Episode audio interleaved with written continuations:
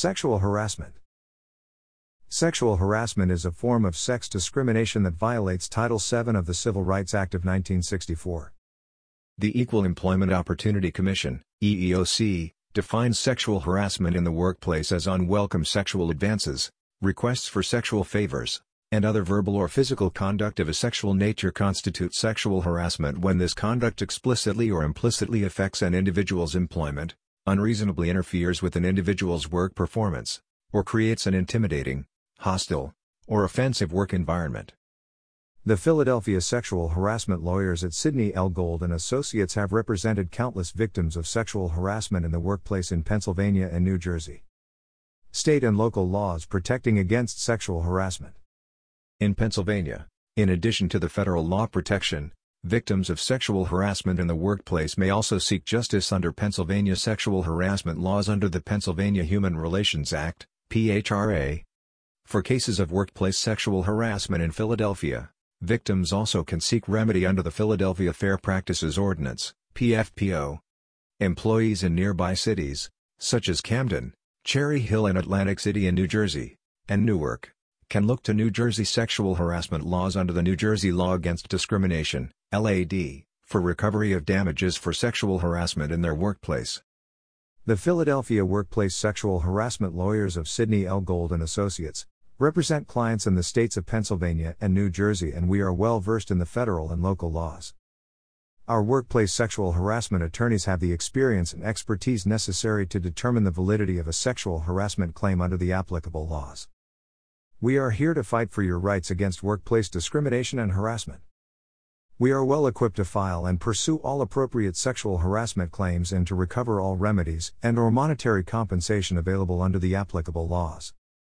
How to recognize sexual harassment in the workplace.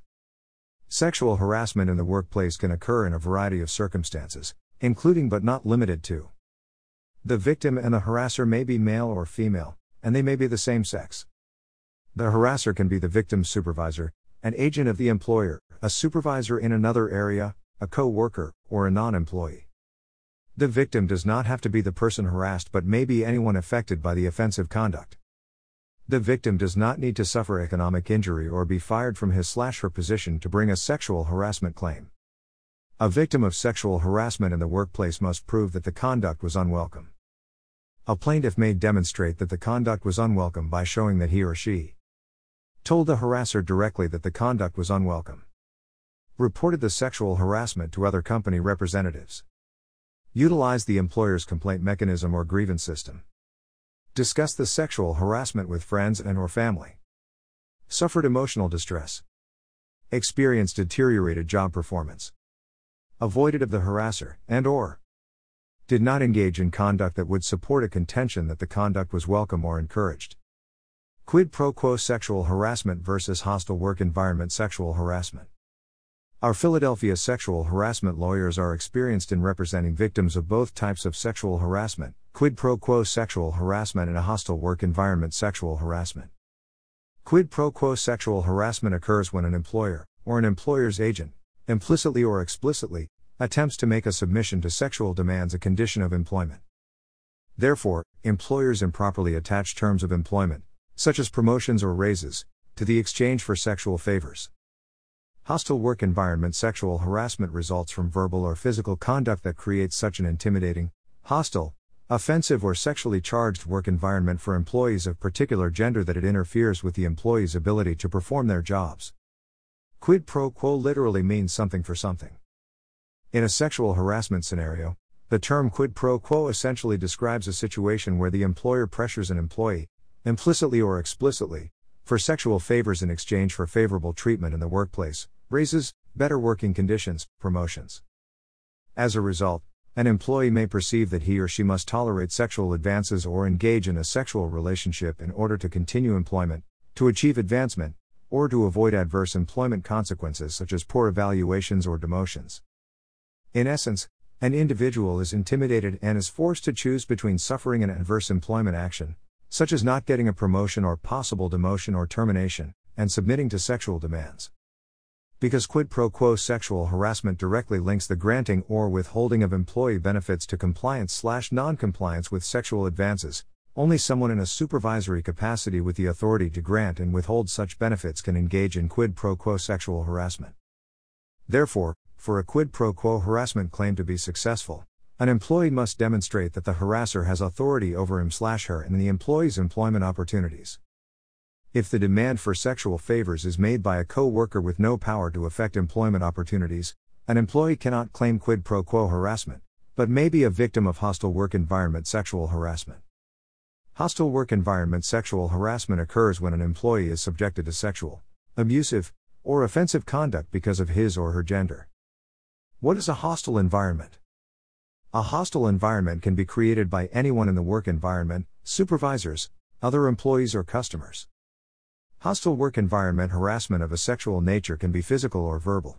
The passing or posting of unwelcome sexual materials such as cartoons or posters of a sexual nature, vulgar or lewd conduct or language, and unwanted touching or fondling all fall into this category. However, unlawful hostile work environment conduct does not have to be sexual in nature nor does it not have to involve physical contact.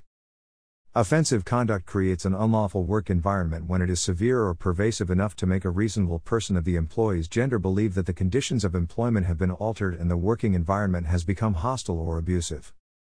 An employer may be held liable for hostile work environment sexual harassment as a result of the conduct of its employee if the employer knew or should have known of the offensive employee's conduct and failed to take prompt remedial action to stop the harassment. To determine whether a workplace is a hostile work environment, EEOC investigators look at whether the reported harasser is an employer, employer's agent, supervisor, co worker, or customer, whether the conduct was verbal or physical or both whether the conduct was hostile or patently offensive. How frequently it occurred. Whether others joined in perpetrating the harassing conduct. Whether the harassment was directed at more than one employee, and whether the offensive conduct was dealt with and immediately ended or condoned by senior management when it was reported to them. No one factor controls whether a plaintiff has suffered from hostile work environment sexual harassment. Instead, an assessment is made based upon the totality of the circumstances.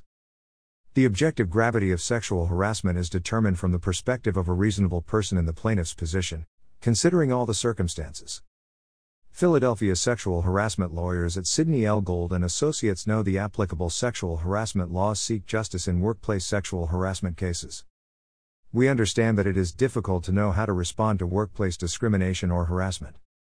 The complexities of bringing a successful workplace sexual harassment lawsuit require legal representation by a team of experienced, knowledgeable sexual harassment attorneys, such as the Pennsylvania and New Jersey employment lawyers at Sidney L. Gold and Associates. If you feel you have been sexually harassed at work, contact our office to discuss your concerns. With an understanding of your allegation and the supporting facts, our sexual harassment attorneys will advise you whether the conduct requires further inquiry in light of the applicable sexual harassment laws. We have successfully prosecuted several hundred sexual harassment claims. The results we achieved in each of those cases not only involved trial courts but also appellate practice, which required us to devote thousands of hours in researching, drafting, litigating, and processing sexual harassment claims that were significant and, in certain instances, cases of first impression. The litigation, appellate, and trial preparation involved in these cases are very complex. Our Philadelphia sexual harassment lawyers have a significant understanding of what sexual harassment represents and the effect it can have on a victim. As a result of our in depth and unique involvement in the field of sexual harassment, we consider ourselves well trained, experienced, and competent in this major area of the law.